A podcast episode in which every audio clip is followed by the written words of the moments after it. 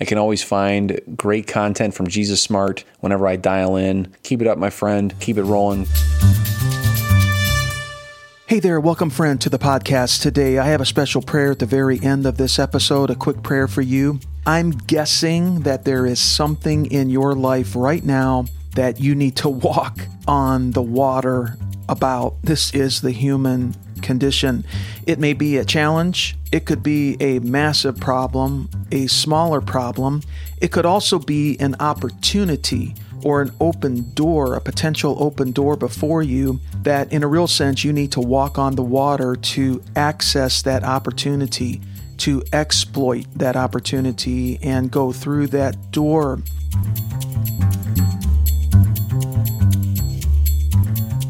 Well, we're going to talk about it today. Get out of the boat. Water walking faith. This is episode 198. Welcome to the podcast today. Brian Del Turco here.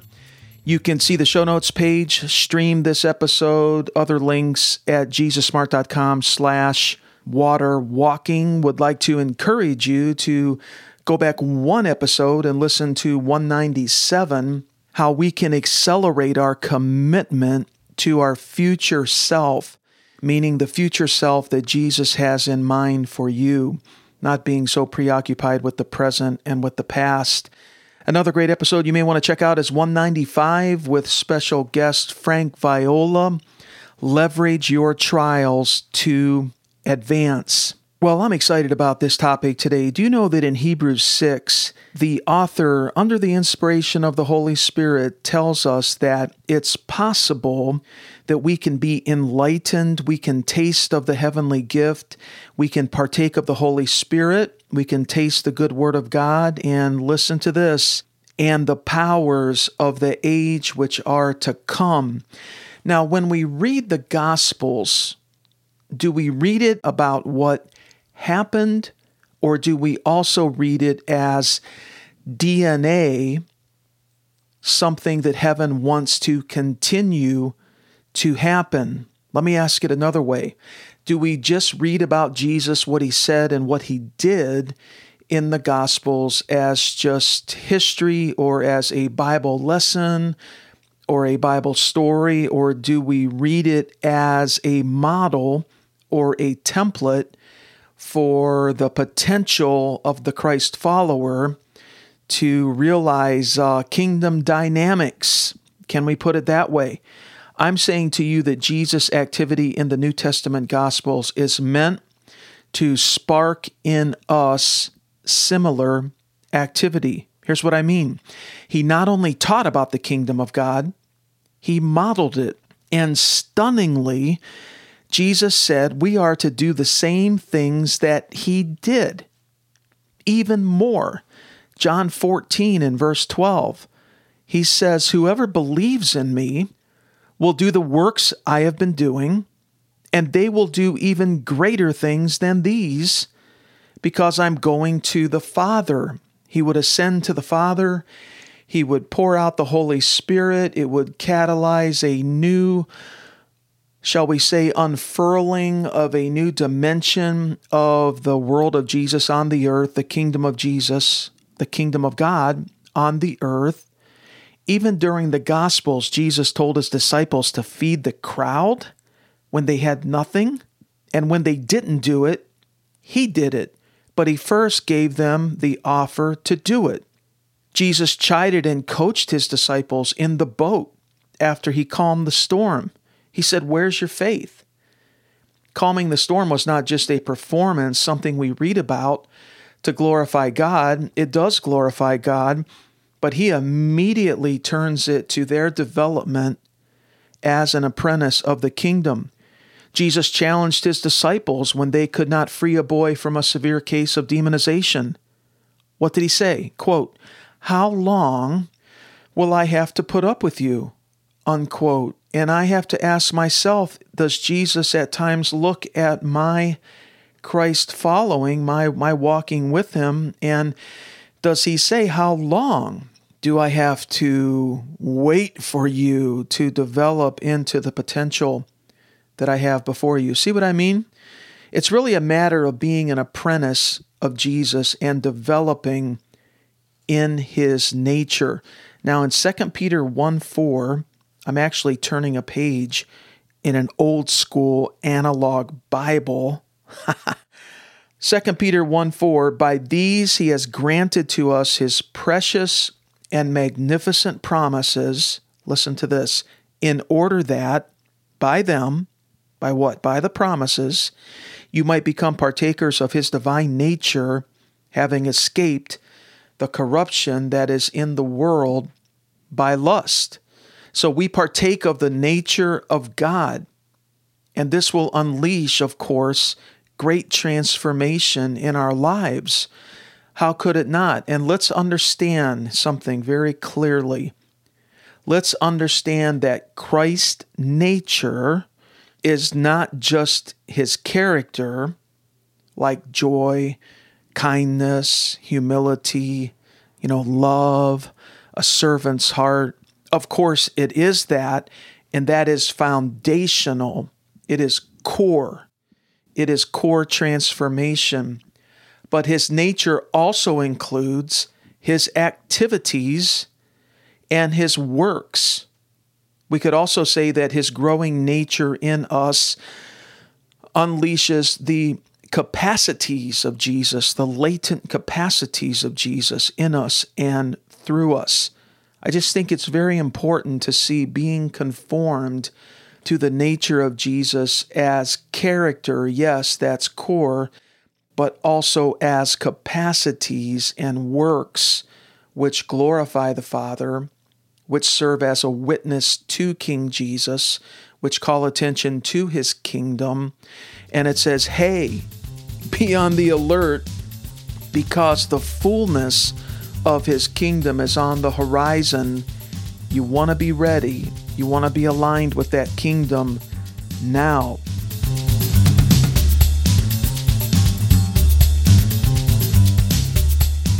Now, what does Peter in the Gospels, when he walks on the water with Jesus, what is happening here? What is it telling us? I think one of the things that it's telling us is that Jesus is waiting for us to show initiative. You can read about this in Matthew 14, verses like 22 to 33. The disciples were in this boat.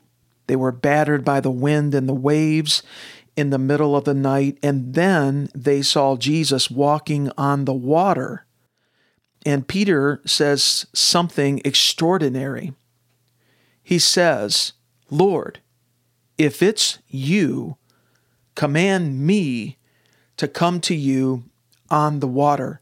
Now, this must have excited the heart of Jesus because at times he would see glimpses of kingdom possibilities beginning to surface in his disciples. And I think it did excite him. And the dream of the kingdom was taking root in his followers, and it would only continue, you know, to develop and to expand. And this is so critical the way that Peter framed this, and we just need to see the protocol. Lord, if it's you, give me a word. There's a real sense in which Peter would now walk on the word of Jesus and in that, he would walk on the water. And Jesus' response to Peter's initiative was, Come. You see, a personal word from the Lord can come to us after we show initiative, faith initiative, and desire and risk taking. And I think we need to read the Bible.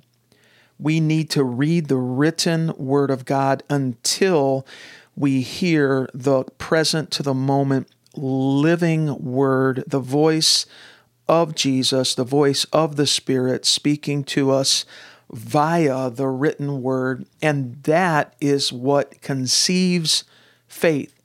That is what excites faith. Faith, Romans 10 says that faith comes from hearing, and hearing comes by the word of God. It's interesting in the Greek language there, the original language of the New Testament, that in this instance, the Greek word translated as word, hearing comes by hearing the word of God, is the Greek word rhema.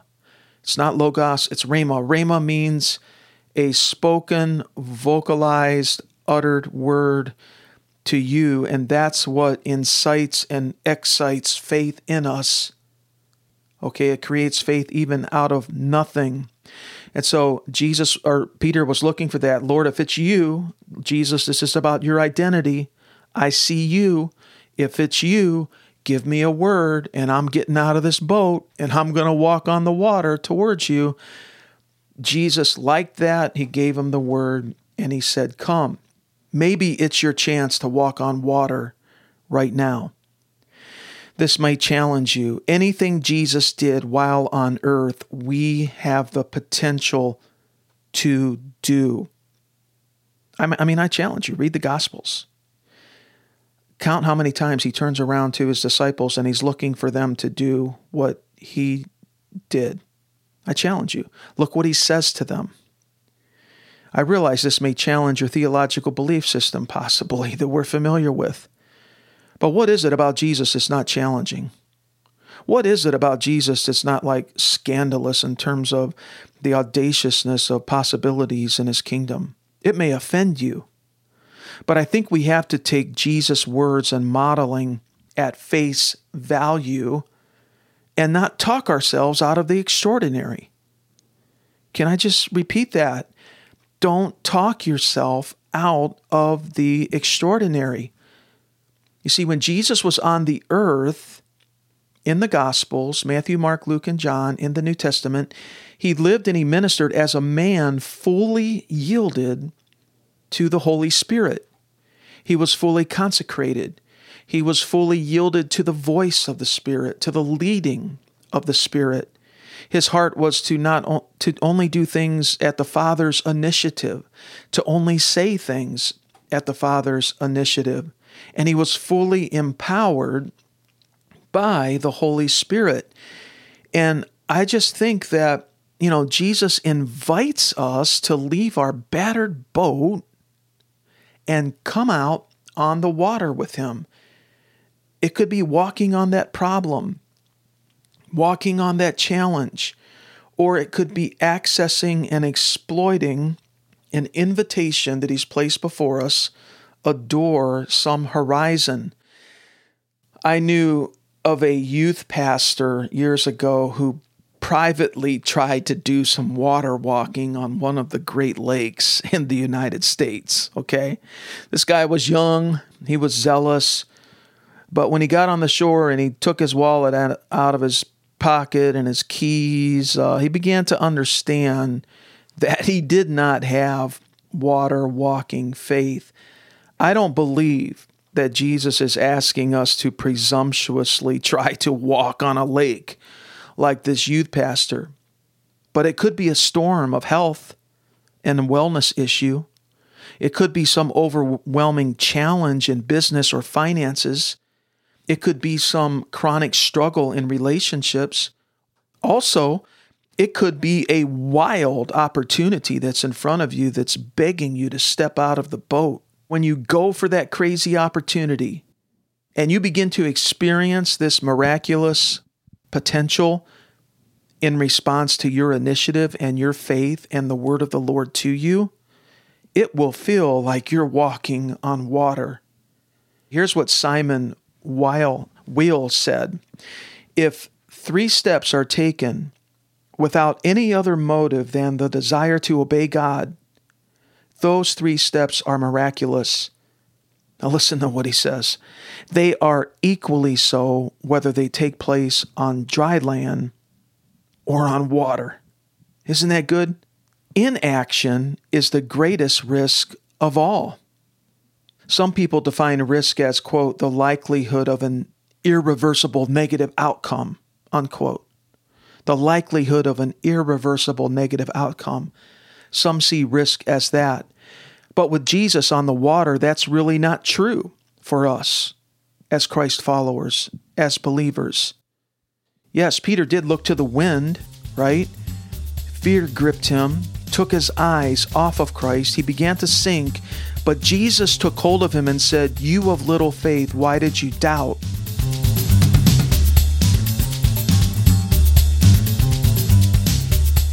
So here's how we may want to redefine risk the greatest risk may be staying in your boat or the boat. And there's more people in the boat than will step over the side of the boat and walk on the water to Jesus. And it very well may, may be a gift of heaven where you get a divine disappointment in your boat riding, a divine disillusionment, even a depression that motivates you. Sometimes with adults, adult learning readiness is defined as pain. Now you're ready to learn. Now you're ready to take that step. Now you're ready to try something new. So we may need to redefine risk. The greatest risk may be, it probably is, staying in the boat. And my friend, is there anything worse than being in a boat with a bunch of disgruntled, depressed, disillusioned Christ followers? is there? I don't know. I don't know. Consider this Peter showed initiative. Peter wanted to experience water walking faith, right? He saw Jesus out there, and the potential of Jesus met Peter at his point of belief and then at his point of action. And again, the question is Brian, is Jesus asking me to show faith initiative in something. Consider this progress in anything happens because of experimentation. Don't be afraid to experiment. Faith will feel most likely as like risk. We have to step out of what we've known, i.e., the boat, and we have to walk with Jesus into the unknown. Can you imagine the disciples in the boat? Seeing Peter step out of the boat? What are you doing? A storm? And then seeing him walk on the water? Just as Jesus walked on the water? Can you imagine them seeing that? Can you imagine Peter experiencing that? Walking toward Christ, doing something he's never done before in a sense, it was like a willingness to risk, a willingness to experiment. He was a true kingdom entrepreneur. Comes from a French word which means to seize a risk, to seize an opportunity.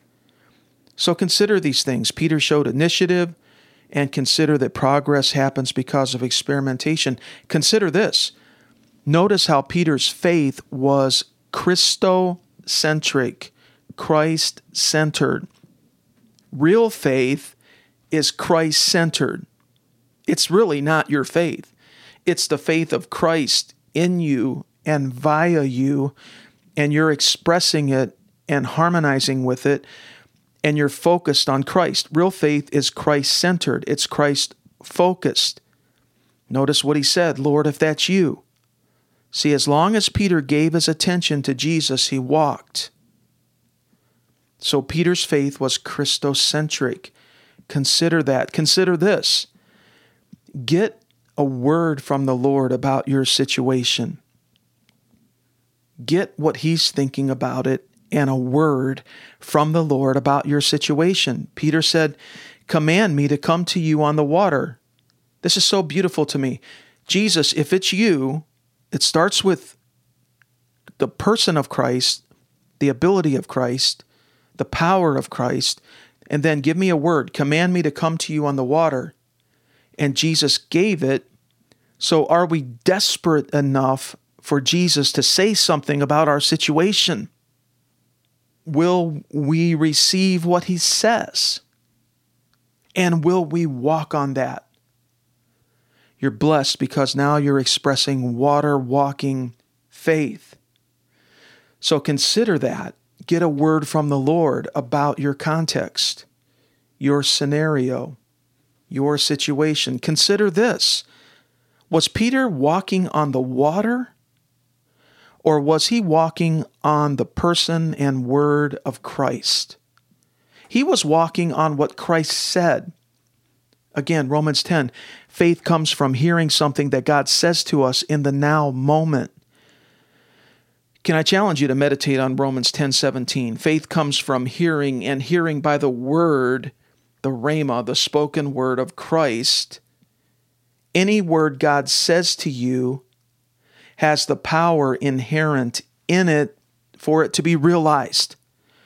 Do you know in Luke, the Gospel of Luke, when the angel tells Mary all things are possible with God concerning the conception of Christ in the Virgin, it literally says in the original language there, there is not one word of God that is impossible to be fulfilled.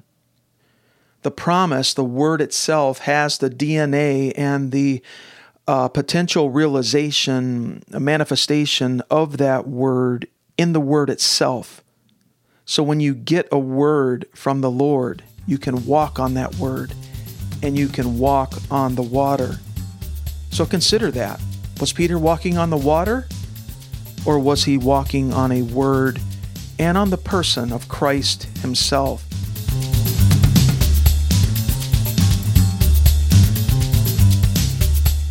Do you feel like you have little or no faith? Do you feel that way? I just have no faith. I have zero faith. I have negative faith. My faith right now is a minus 10. Good. Congratulations, my friend. You are perfectly positioned because why? Faith comes. If you feel like you have zero faith, there's nothing lost about that. The key is hearing God say something to you. And faith will come to you ex nihilo, like out of nothing. Well, it's coming from God, it's coming out of nothing in your life. Here's a dynamic spiritual exercise, okay? Read the inspired scriptures until you hear the living voice of the Lord speaking to you through the written word. We have to give quality time to the word. And if you look around you, the reason you don't see much of what we're talking about here is because people are not giving the requisite attention to what it means to deeply follow Christ. And that includes time in the Word, humbly allowing the Word to be implanted in you, prayer, conversing with the Lord, allowing that seed to take root and you holding it and growing it 30, 60, and a hundredfold. And by the way, please don't look at my life and say, Well, where's your water walking faith, Brian? Don't look in the mirror and say, Well, I don't see any water walking faith in the mirror. Don't look around you. Well, you will see it some, and you will look in history and see it. But look, our experience has to rise to what Jesus said. We don't pull what Jesus said down to the average mean of what we see around us and our story so far in Christ. No, we must rise up to what he said. He said, Greater things than these will you do because I go to the Father. I'm just going to have to take it at face value. I don't think he was talking magically. I don't think he was, you know, saying something that had no meaning to it or that it's it's uh, enigmatic. We don't know what he meant. It's abstract. No, I think he was literally saying what he said. Greater works than these will you do because I go to the Father. Now, if we're not experiencing them in some way, it's incumbent upon us to rise up and to be developed in the Lord. Jesus did say that when a, a an apprentice is fully trained, he will become like his master. He was talking about following him there. So when we're fully developed, fully trained, we become as the Lord in character and in capacities. Everything was extraordinary for Peter as long as what? As long as he kept his vision on Christ. He asked for and received a word from Christ, and he began to walk on the water. But when Peter began to focus on the wind and the waves, he started going down. Of course, the Lord grabbed him in grace but here's the key for us Hebrews 12 2 fixing our eyes on Jesus, the author or the originator and perfecter of faith. He is the Alpha and the Omega of our faith. He is the originator, the generator of our faith, the author of faith, and the complete perfecter, developer, the coach of our faith, bringing it to omega faith. You see, you may start out with alpha faith, but we're on a continuum moving toward omega faith. He's the originator and perfecter. He's the alpha and the omega. These are the first and Greek, last words in the Greek alphabet of our faith. Hebrews 12, 2. Explore it. And I got one more consideration for you here. Let's be honest. Most people, even most people who, quote, attend church, will stay in the boat. Let's love and honor everyone in our life. But there will be times, there will be seasons, there will be horizons and opportunities, there will be steps that you're invited to take when we have to leave the boat and we don't break relationships with people, but in a sense, we have to leave the people in the boat so that we can experience what's not in the boat, what we really need, what we really want, what we're really called to. See, that open door, that horizon is not in the boat with you and others. The solution, the answer, the breakthrough to the problem and the challenge is not in the boat, it's out there in the deep with Jesus. And so honor and love everybody, but there will be times when you have to take that step. There may be times when people don't want you to take that step. Maybe it makes them feel insecure. Maybe it, maybe they're overly concerned about your safety. Maybe they're thinking you're making a mistake. What's it about? Is it about Jesus or about the boat people? It has to be about Jesus. I was reminded recently of a scripture in Galatians 1 where Paul says, Look, if I were still trying to please people, I would not be a servant of Christ you gotta you gotta make a decision about ultimately at the end of the day who you're gonna please. So let's be honest about that. Most people, even good folk who attend church, will stay in the boat.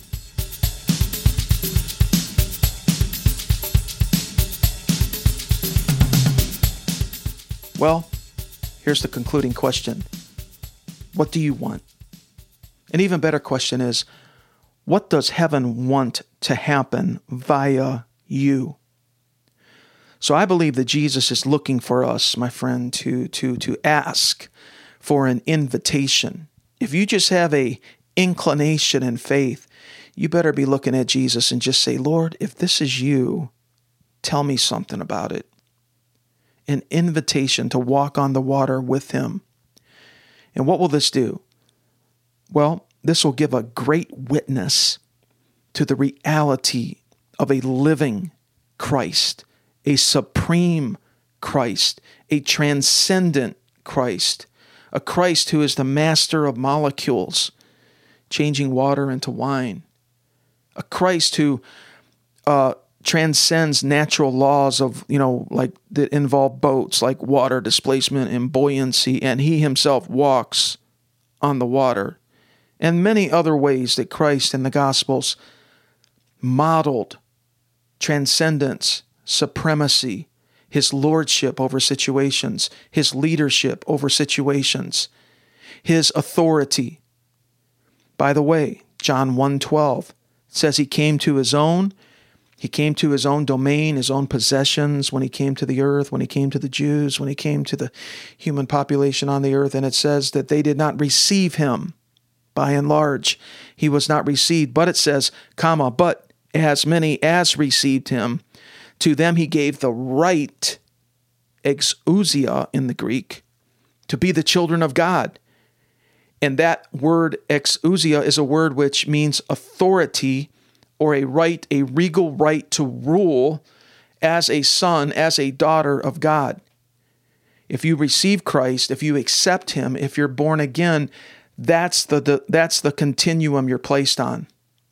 That's the learning curve as a pupil of Christ that you are now on. And you just have to stay on the curve and be intentional and develop on that curve with Christ. When a disciple is fully trained, Jesus said, he will be like his master. So, you know, do I desire this dynamic in my faith journey? Well, I, I got to tell you, I do frankly, I got to be honest with you. I have to have it. I must grow in water walking faith on various levels in my personal world.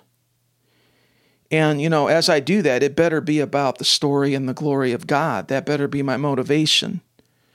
It better be about a witness to the King who is coming, a transcendent, powerful King, not a weak King. You know, not some emaciated, depressed shepherd or something. No, he's coming. He is now a transcendent King, and he will be revealed as that. And I have to live in the light of that now I have to keep that at the front of my thinking. Here's what I got to keep at the front of my thinking Jesus is the standard in everything. Okay? He's the gold standard. I have to keep that in the front of my thinking. Other people are not my standard. I, God forbid, am not my own standard in the natural. My history is not my standard. What the world tells me about what it means to follow Jesus is not my standard. What the world tells me about what it means to have a worldview, that's not my standard. My standard is a kingdom worldview. I'm questing to live in the worldview that will ultimately realize itself in the new heavens and the new earth, tasting the powers of the age which are to come. If I have to adjust my theological system that I've been brought up in to harmonize with that, then I have to do that. Your theological system that you've been born again into may not be adequate, may not be totally sufficient for the whole course of your life and what Jesus is calling you to and to do. Well, I think I've slipped over from podcasting into preaching there maybe a bit. But our personal experience right now, you know, at, at a given point in time, our personal experience and our development, that is not the standard. That's a snapshot in time. Unbelievers are not the standard. Even faithless Christ followers are not the standard. Jesus is the standard. Okay. Here's that short prayer I promised you. Heavenly Father, I want to walk with your Son on the waves. Help me to see storms and challenges, God, as opportunities and not some random crisis that's tormenting me. Holy Spirit, I invite you now to show me Jesus in new ways. Help me to fix my eyes on him constantly, steadfastly, and I renounce fear. I rise above situations. Lord, I want to live and move and have my being in you in the buoyancy of the Spirit of life in Christ Jesus. Thank you, Lord. I walk by faith. Thank you for lifting me. Thank you for inviting me into your world, into your dimension of things. I give you glory, Jesus. I give you praise. I give you thanksgiving. Hallelujah. Amen, Lord. So be it. So here's the CTA, the call to action. In what ways do you need to get out of that storm tossed boat? If you have any thoughts or perspective or experiences you'd like to share, contact me. Reach out. I'm adjusting some email communicate communication pathways. Right now, you could do it at truenorthquest at gmail.com. So the show notes for this page again, or for this episode, jesussmart.com slash waterwalking. This is episode 198, Jesus Smart the podcast. Jesus is brilliant. He knows how everything works. He's going to develop a working knowledge in us, a working knowledge of his kingdom as a foretaste, as an advanced deposit of the fullness of his kingdom, which is on the horizon. We're, we're looking at that horizon. We're not looking at anything else. We're looking for the Lord, and right now we want to live in the light and potential of that, power of that. All right, my friend, catch you next time.